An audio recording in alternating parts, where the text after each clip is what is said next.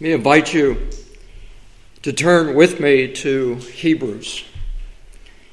Our Bibles, mine at least, the New American Standard, has the title, The Letter to the Hebrews. I submitted to you for your consideration a couple weeks ago that this, rather than a letter, is a sermon.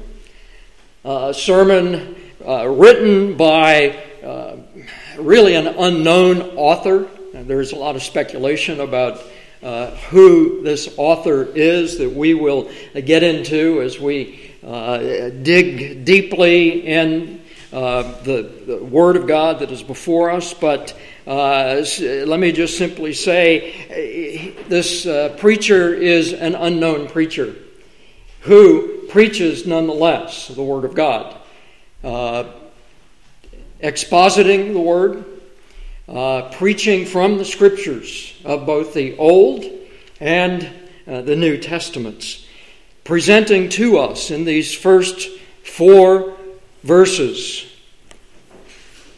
the message that God has spoken. One long sentence we have here before us in verses 1 through 4 reminding us as he strands the pearls of of uh, God's word upon this crimson thread, the blood of Christ.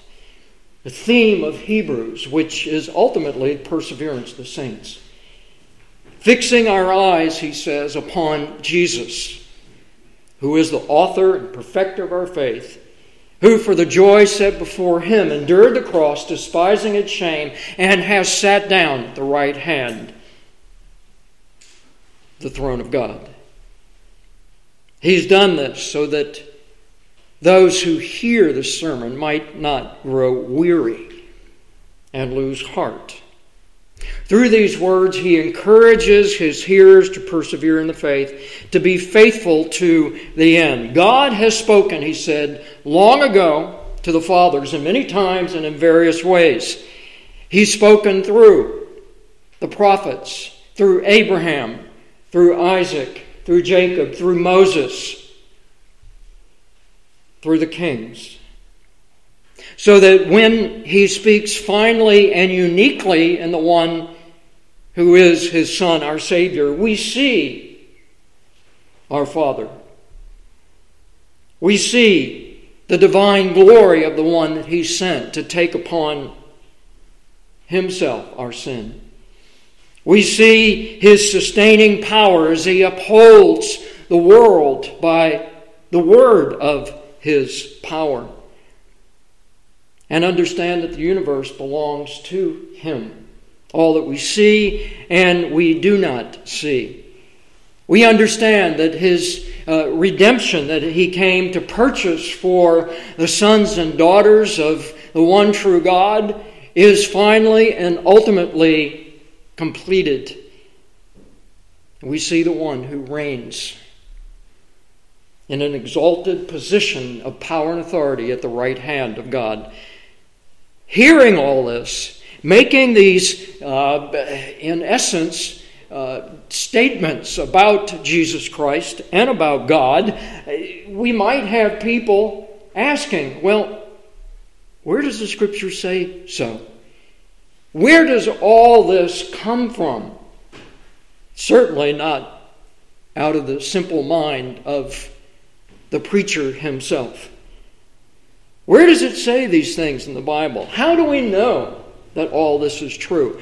Because if the Bible is our only rule for faith and practice, where is it that we ought to be able to go to see and understand the truths of this Word? Not only the New Testament, but the Old Testament reveals to us the one who is our God. Reveals to us Jesus Christ, who is our Savior, who is preeminent. That is, He is above all things.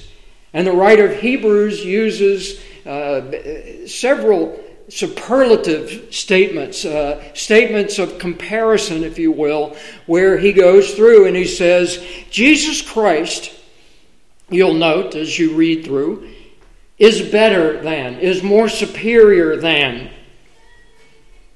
Is above all things, encouraging us, exhorting us with these portions of Scripture in his sermon as we return over and over and over again to that theme. Look to him as you persevere in your faith. All of this exposition and exhortation that he gives us is woven together with words of, of promise and even words of punishment. Those words we don't necessarily like to hear, but it's words like that that we do need to hear that put us on edge to be careful about how we live out our lives and work out our salvation that God has purchased for us through Christ with fear and trembling because the writer of Hebrews tells us later on in Hebrews 10:31 it is a terrifying thing to fall into the hands of the living God. Now when we get here to verse 4 the preacher of Hebrews makes one of those superlative statements that Jesus is better than the angels.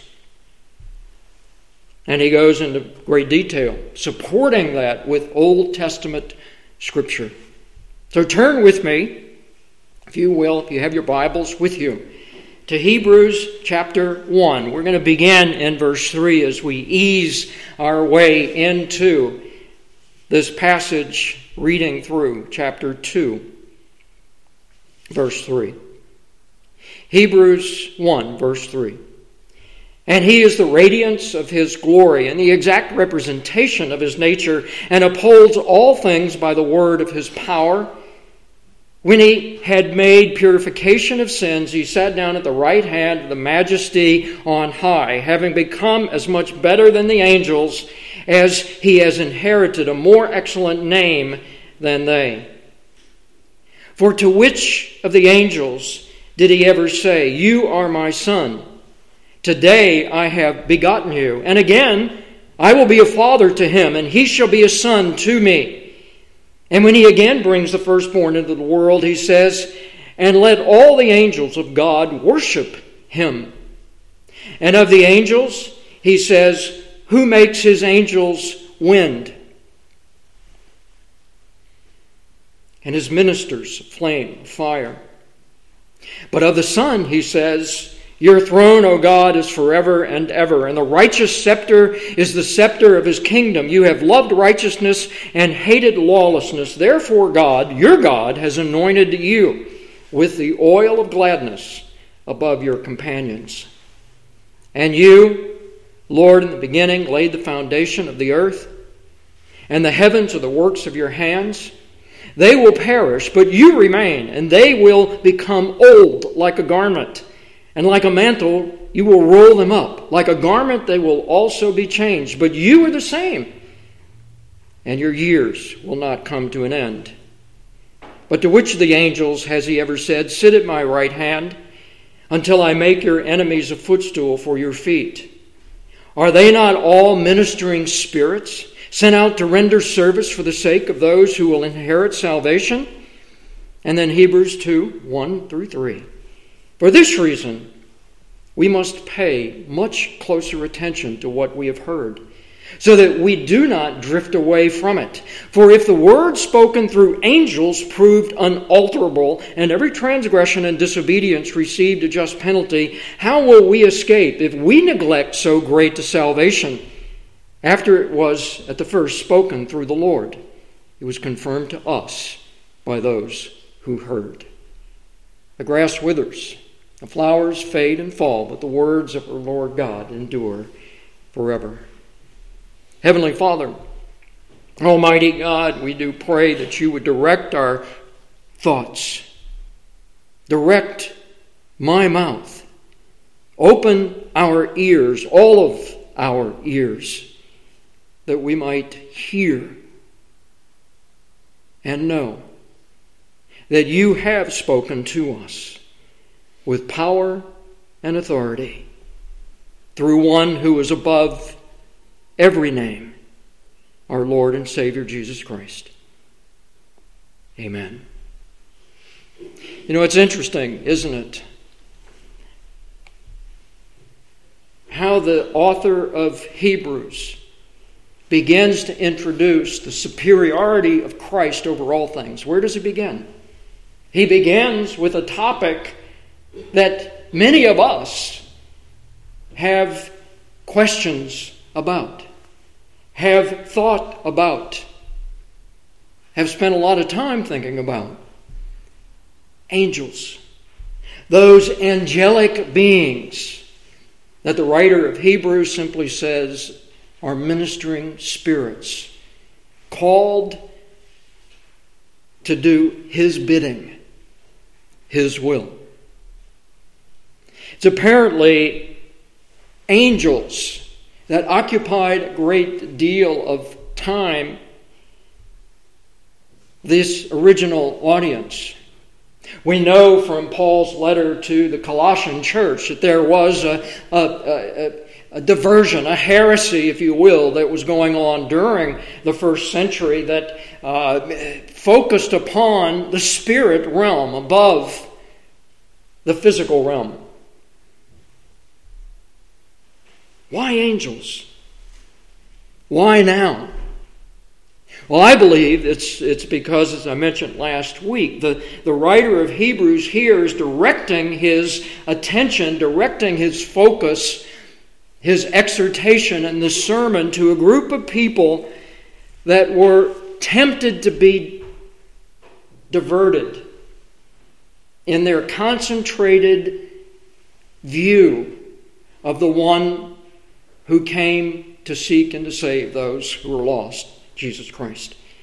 There was a group of people who put great emphasis upon the restoration of God's people, Israel at that time, through the leadership of a prophet, of a priest, and of a king. Three separate individuals. They were taught that a prophet, the Messiah, who would come, would come in fulfillment of all the messianic prophecies that one would come as a priest, who is the Messiah, who would come in the line of Aaron. One would come as a king in the line of David, and they would come as three separate individuals directed, overseen by the one who is known as the Archangel Michael. Michael would direct all of the uh, activities of these three individuals prophet, priest, and king. He would superintend the entire restoration of Israel and fulfillment of all the promises of the new covenant found in Jeremiah and other prophets. And this is exactly what the writer of Hebrews is arguing against and directing his argument to. He wants to be crystal clear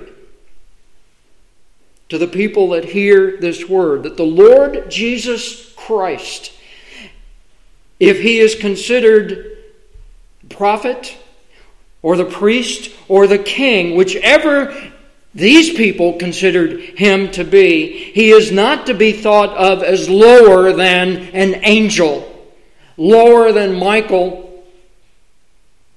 He's not to be thought of someone who takes direction from an angelic being.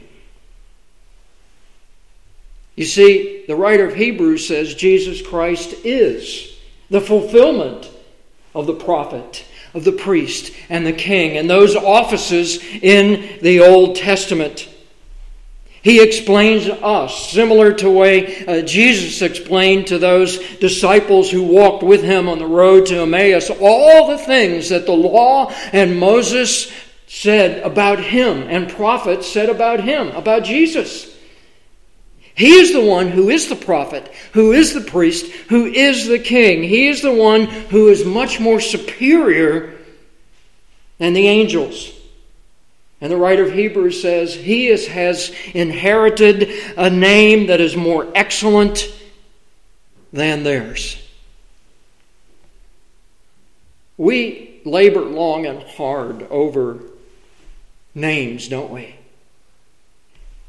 I mean, when we name children, we uh, try to find something significant to name those children with.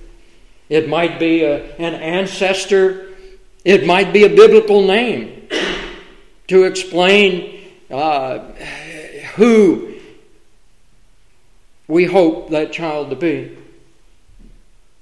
Names in biblical times were not normally given to a child within 24 hours of their birth, immediately at birth. They were uh, given sometime later and often given to describe some uh, characteristic, whether it be uh, uh an emotional character or physical characteristic.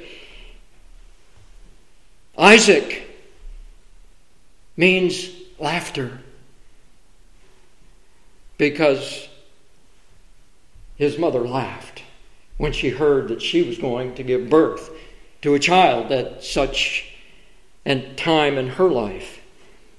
Esau, his name means red. Jacob, his name is deceiver, describing some physical characteristics about them. Moses was given a name uh, because it sounds like the word in Hebrew that means to draw out, as in to draw out of the water, Moshe. Abram's name was later changed by God to a name that means father of multitudes, of many nations. Isaiah's prophecy speaks to us about one who is called Emmanuel, which means God with us. The angel of the Lord speaking to Joseph said, She will bear, Mary will bear a son, and you shall call his name Yeshua, Jesus, for he will save his people from their sin. Here's the one that has a name, the writer of Hebrews says, that is above, that is greater than the angels, for whom the Apostle Paul uh, says his name is far above all rule and power and authority in Ephesians 1 21, and dominion and every name that is named. His name is above all names, not only in this age, but also in the age to come that we are living in, that we will live in tomorrow. And he put all things, it says, in subjection under his feet, and gave him a head as head over all things to the church which is his body, the fullness of him who fills all in all. He is given a name above every name. This preacher establishes in this section here uh, the unquestionable, I trust, superiority of the Son as he references seven Old Testament quotations supporting this main theme that Jesus is more superior than anything in this world. Anything that you can see, anything that you cannot see. He is more superior than anything in this world, so keep your eyes focused upon Him. Don't get distracted about the things going around. Keep blinders on and look at Him, who is the author and the perfecter of your faith. These Old Testament references are really directed to three points Jesus' unique position, the work that he does being unique above everything else, and his eternal nature because he is very God, very God. In Hebrews 1, verse 5, the writer says, For which of the angels did he ever say, You are my son? Today I have begotten you. Now, there's a group of people who say, even today, that Jesus is a son of God as you might be a son and a daughter of someone. And that Satan is actually the brother of Jesus. And there's some uh, uh, fraternal uh, competition going on right now, this group says, between Satan and Jesus. God says, Here, you are my son. Today I have begotten you. We've said he is the only begotten of the Father, full of grace, full of truth. And I will be a father to him, and he shall be a son to me, describing that relationship that the Father has with the Son. The Father has decreed all things that come to pass, and the Son, through this uh, eternal agreement of the triune God, the Father and the Son and the Holy Spirit, the Son has agreed to submit to the requirements that God has placed upon man. In order to enter into God's presence, we must be holy, holy, holy. Have you figured out how to do that? If you have, meet me in my study afterwards and we, will talk about it because I haven't. All I know is that I am not holy, holy, holy. It is by God's grace that any of us are able to work out our salvation with fear and trembling. But here is one who has a unique, a unique position in the presence of God. Here is one who works out for us our salvation perfectly, completely, without sin and without fault.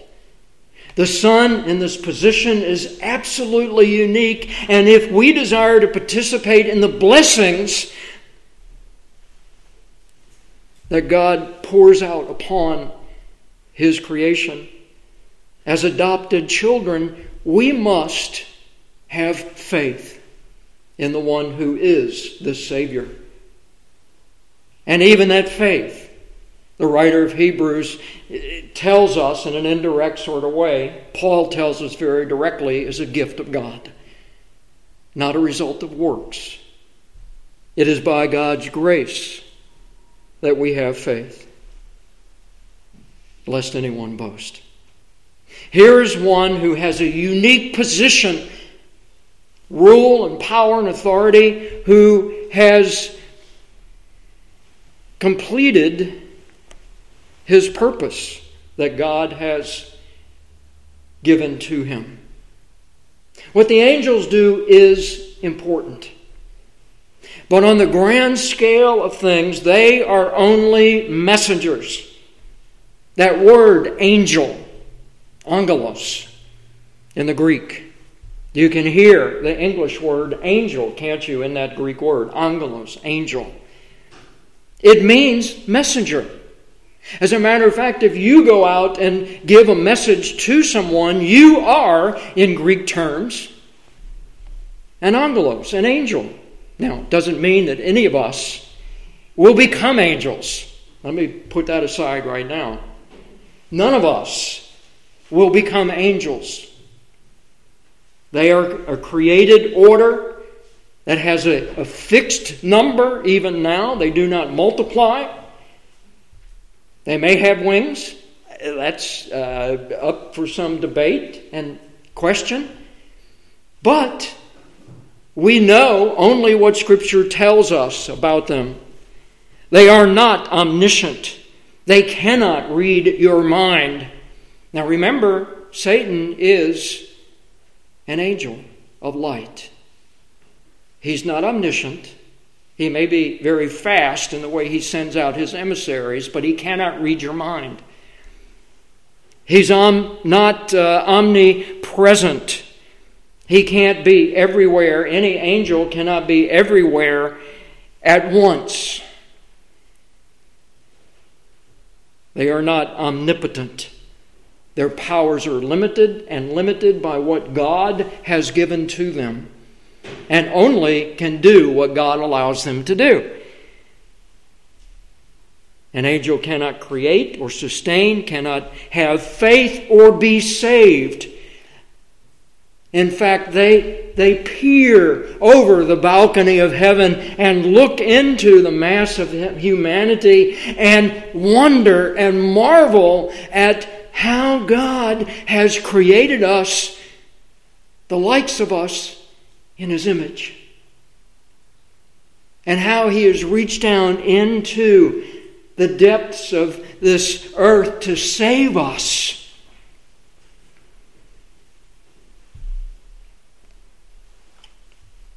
See, Jesus has completed his purpose. What the angels do, said, is important, but in the grand scale of things, they are only messengers, ministering spirits sent out to render service for the sake of those who will inherit salvation. They worship the Son. They are ministers for God. The Son is an infinitely higher status and position and purpose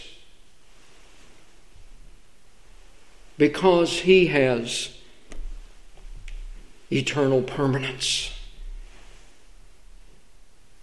Verses 8 through 14 describe for us one, two, three, at least three Old Testament quotes from Psalm 45, from Psalm 102, from Psalm 110. God is the one who has directed our thoughts here, who says, Here is the Lord, your Lord. As he says to him, Sit at my right hand until I make your enemies a footstool for your feet.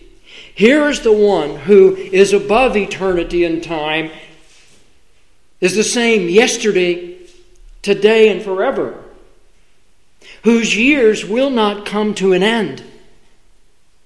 Here's the one you see in verse 14 who is exalted to the right hand, that position of power and authority and completion, who intercedes for each one of you who are children of God right now, who has a name above every name, that every knee shall bow and every tongue will confess in the end that he is Lord. He has a unique position with the Father. He has completed his work and his purpose on behalf of those he came to save, and he has eternal permanence. Angels, a diversion for those in the first century and for many here and now today raising the question Is Jesus enough for you? Is he enough for me? Can he see you through all things with his powerful and mighty hand? There is a great fascination today for angels. Now, for good or for ill, I went to Amazon.com and I looked at Amazon.com, and you can do a search, and you can do it and limit it to just books. And I did that, and I typed in angels in the search block, and you know, I got 80,000 hits for books about angels. Some good, some I would not necessarily recommend for you to read. Angels 101, an introduction to connecting, working, and healing with the angels. Adventures of My Guardian Angel. Angel Therapy Handbook. Angels all around us. There was a song many years ago, Angels Watching Over Me, by Amy Grant. Remember, the writer of the sermon has said, don't get distracted by the things around you. Fix your eyes upon Jesus, the author and perfecter of faith. Don't be uh, t- torn aside in your focus by worldly wisdom. Jesus is not one way among many ways. He is the way among all ways. And Hebrews challenges us to consider Jesus. The writer says here in Hebrews 2, verse 1 for this reason. What has he just done? He's just given us all kinds of, of Old Testament support and quotes. For this reason, we must pay much closer attention to what we have heard. Why? Well, there's that so, so that. There's that why clause in that sentence. Pay much closer attention to what we have heard so that we do not drift away.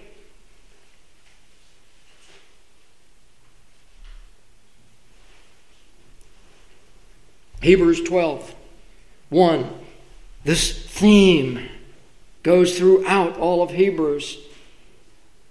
For this reason, therefore, Similar word that connects what's gone before, as we know in chapter 11 of Hebrews, is that catalog of saints of the faith. Therefore, since we have so great a cloud of witnesses surrounding us, let us lay aside every encumbrance and the sin which so eagerly, easily entangles us, and let us run a race that is set before us. Fixing our eyes on Jesus, the author and perfecter of our faith, who for the joy set before him endured the cross, despising its shame, and has sat down. Where? At the right hand of God the Father. For consider him who has endured such hostility by sinners against himself, so that you will not grow weary and lose heart. Fix your eyes upon Jesus and ask yourself is he enough? If you were stripped of everything, your home, your means of employment, fixed or otherwise, your source of food, water, electricity, would Jesus be enough to sustain you, to encourage you, to see you through the difficult times that all of us have been through and may go through even yet tomorrow? Is Jesus enough? The angels, as glorious and exalted as they are, notice uh, here how the author of Hebrew points that in the very last line, and he's not downplaying angels as God's heavenly messengers. They are servants of God. They are not all ministering spirits, he says, are they? They are sent out to render service for the sake of those who inherit salvation. As glorious and exalted as they are, no angel ever humiliated himself for you, for a son, daughter of God. No angel ever hung on a tree bearing the full weight, the sins of those that Jesus came to save.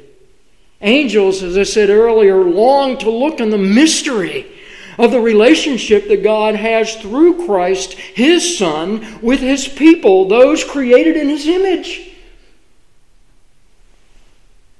But it is the Son who is superior to every angel that may be mentioned in the scriptures, who is master of all those angels, who is King of kings, ruling and reigning over all creation, who is the creator of this world, who holds all things together by the power of it, by the word of his power, and sits at the right hand of God and has shed his blood for you.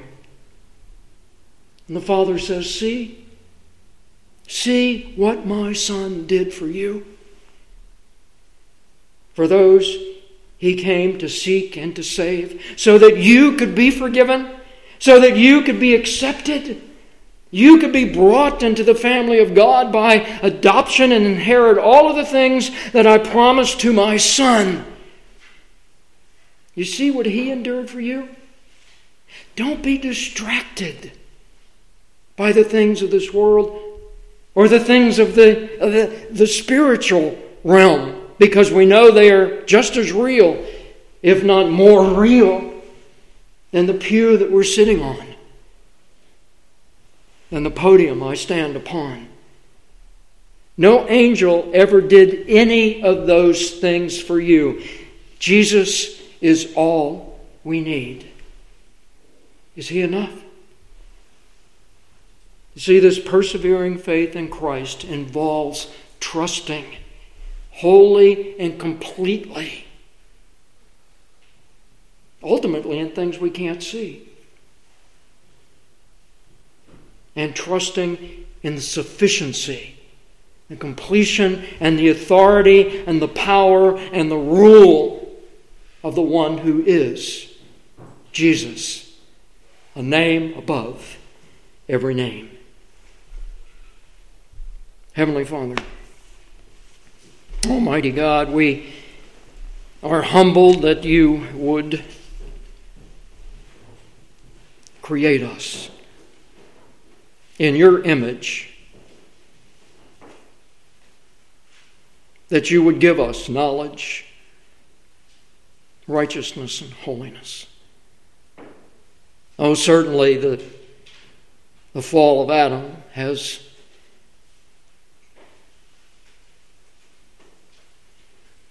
allowed sin to enter into the world. And all of us, by Adam's fall, have lost communion with you, our God, are under a wrath and curse and made liable to all the miseries, the sins of this world forever. But we're thankful, O Lord, that you have sent one to seek and to save those who are lost. We're thankful, Lord, that He has completed the work that Adam was required to do in the garden that he failed so miserably at, and that is submitting to you, our Father, in all things.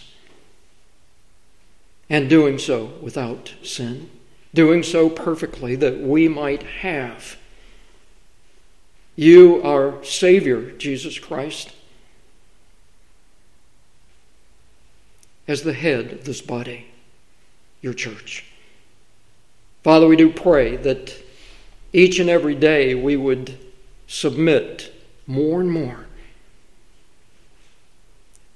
every area of our lives and our thoughts, our words, even our emotions to the rule of the one who is our King as he sits in authority, a position of power and might, having completed the work you gave him to do. That we might come to you with all confidence and boldness and know that you are our God and we are your people, the sheep of your pasture. Father, make Jesus sufficient for all things in our lives today and tomorrow.